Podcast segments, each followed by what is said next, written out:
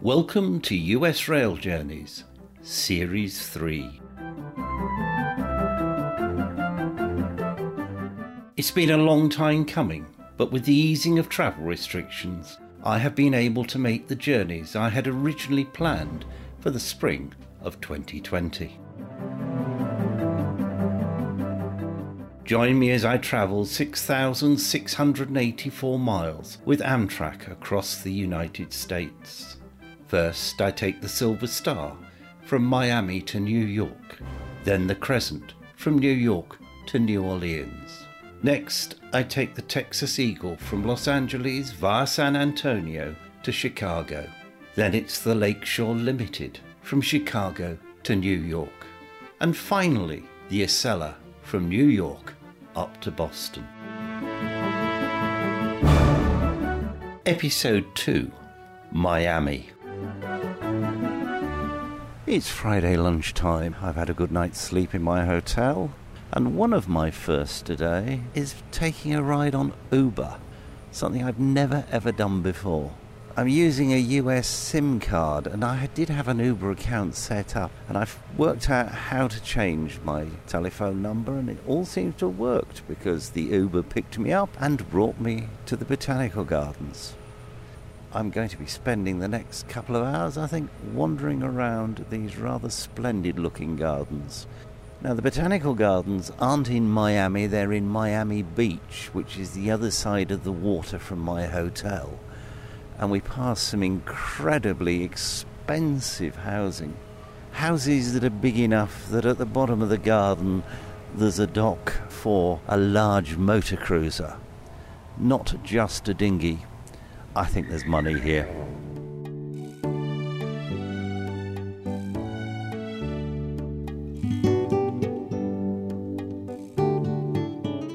The garden was created on the historic Collins Canal by the city of Miami Beach in 1962 and operated as a city park.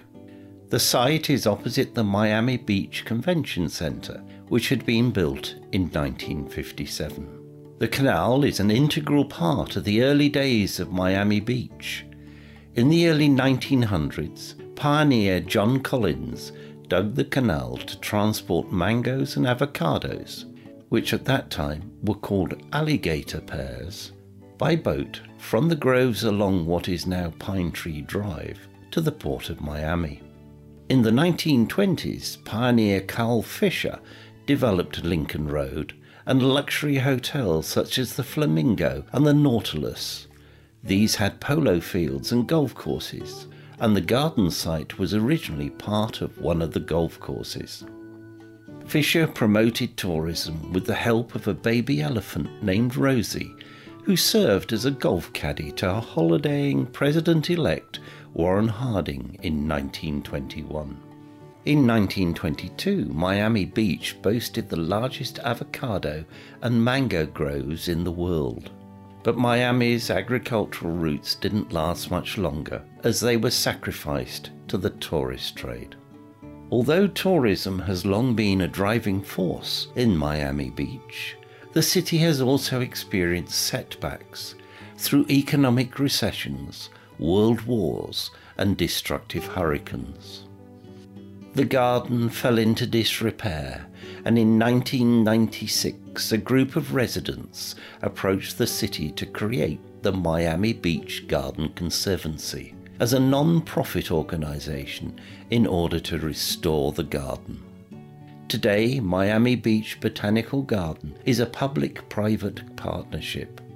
It's owned by the city and operated by the Conservancy. It's a dynamic venue for arts and cultural programming, environmental education, and cultural tourism.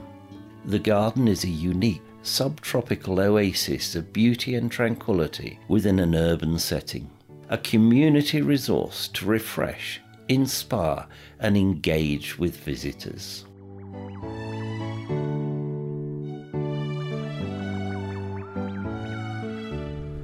I think the best thing that I can do as I walk around these gardens is take the shady path rather than going out into the full blast of the summer's sun.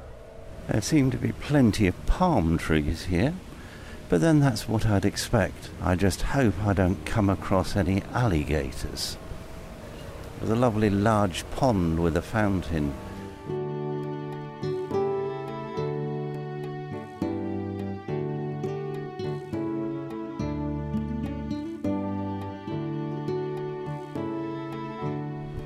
imagine that this garden's a little bit special for those who know about it in Miami Beach because on one side there's the convention centre, and at 90 degrees to the convention centre, a large apartment block.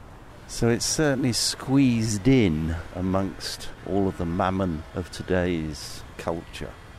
There are some beautiful butterflies here, lovely different colours. But of course, whenever you try and take a photograph of one that's settled down for a couple of moments, it then flies off again just before the shutter clicks. It's most frustrating, but they glide so beautifully.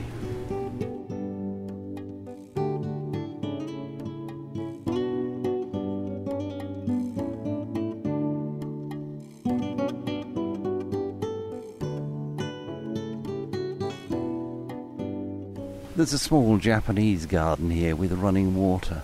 The sound of the running water is so soothing on a warm and humid afternoon.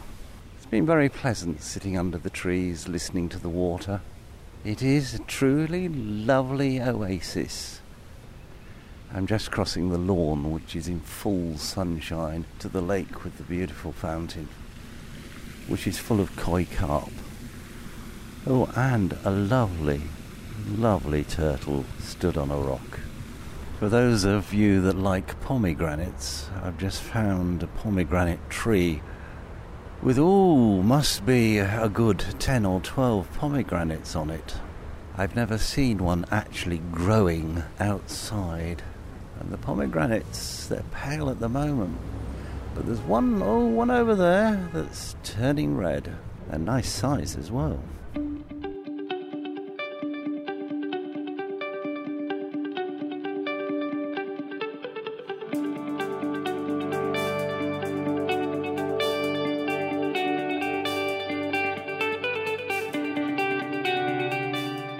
After my very pleasant visit to the botanical garden, I used Uber again to return to my hotel.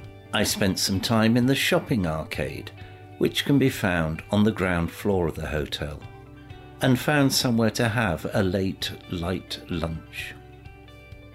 In the evening, I had a very pleasant meal in a restaurant called the Opera House.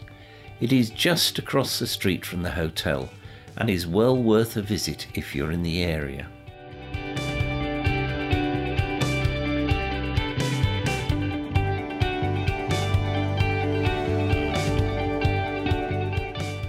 After a good night's rest on the Saturday morning, I checked out the Doubletree Grand Biscayne Bay, and an Uber took me to Miami's Amtrak station.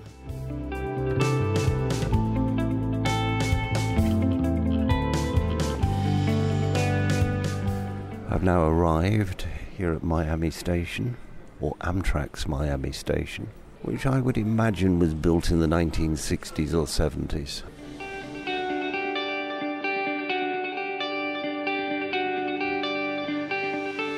For the first train in Series 3 of US rail journeys. It's the Amtrak Silver Star train number 92, which is going to take me 1,522 miles between Miami and New York. There are 38 scheduled stops on the journey. The Silver Star first ran on the 12th of December 1947, nearly 75 years ago. From 1947 to 48, it only ran in the winter but by 1949 it was running all year. The main Miami bound route went through the interior of Florida via Ocala and Winter Haven. And in the peak winter service in the mid 1950s, there was a section that went to St. Petersburg via Tampa. During 2019, the Silver Star carried nearly 389,995 passengers, which was an increase of 5.9% from 2018 Amtrak contracts with host railways to operate its passenger trains. The hosts are freight and commuter railways. Our train is single decked because double decker trains cannot run through the low tunnels in the Baltimore and New York areas. Our host railways between Miami and Washington include Tri-Rail, Sunrail, CSX, and the Piedmont division of NS. From Washington to New York, we'll be on Amtrak's own tracks and have an electric locomotive. So today's Saturday and our train departs at 11:40 a.m. Miami is the second largest city in Florida with a population of over 442,000 in the 2020 census. It's the core of the eighth largest metro area in the US with over 6,138,000 people. It is the fourth largest majority Hispanic city in the US with over 70% of the population being Hispanic in 2020. Major industries include finance, commerce, media, entertainment, arts, and international trade. It's home to the highest concentration of international banks in the US, and it's famed for its beaches.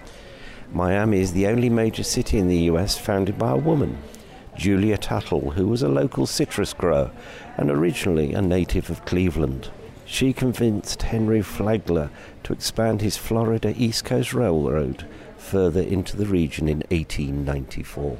It is bordered by two national parks, the Everglades on the west and Biscayne on the east.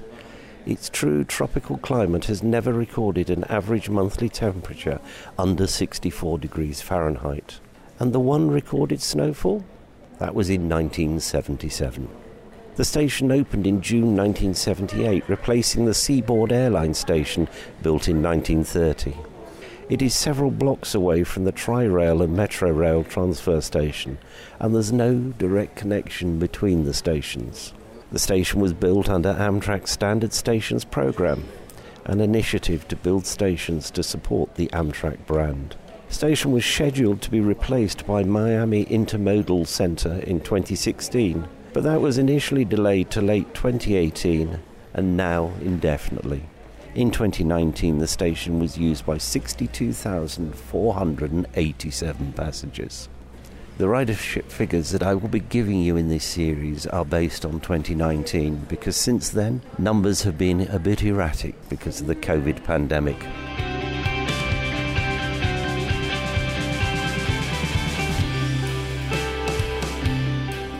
Well, I'm stood outside now. There's a little, little bit of a gentle breeze. In the background, you can hear the air conditioning whirring away in the carriages of the train that's going to take me to New York. Train itself is being serviced prior to our departure. Baggage car at the back, and somewhere quite a long way down the track, the locomotive. Looks like, including the baggage car, it's a 12 car train today. They're calling the passengers for the train. Everybody riding train 92, please line up to the right hand side. Love you. People saying goodbye. Tickets being checked. Trains ready for the passengers. Have a nice trip. Thank you. Okay. So everybody with some expectation now of a journey, maybe going home, maybe going on holiday, going to see friends going to a new job, all different types of things that people are hoping to do once they get on the train, get to their destination. Well, I've found my sleeping car, 9211. So, up the steps, board the train, and sit in my seat. So, there's 10 minutes now until we're scheduled to leave Miami Station. The whirring that you can hear is the fans on the air conditioning in my roomette cooling the air down to something civilized. Final checks being made before departure, people getting aboard. Passengers still arriving, staff whirring up and down the platform, taking baggage and other things, transporting those who need help, giving assistance all the way. As is usual, the station is not in the best area of town. However, The US Rail Journeys podcasts are produced and published by the Mr. T Podcast Studio. Thank you very much for listening, and please join me again in a couple of weeks for the next instalment.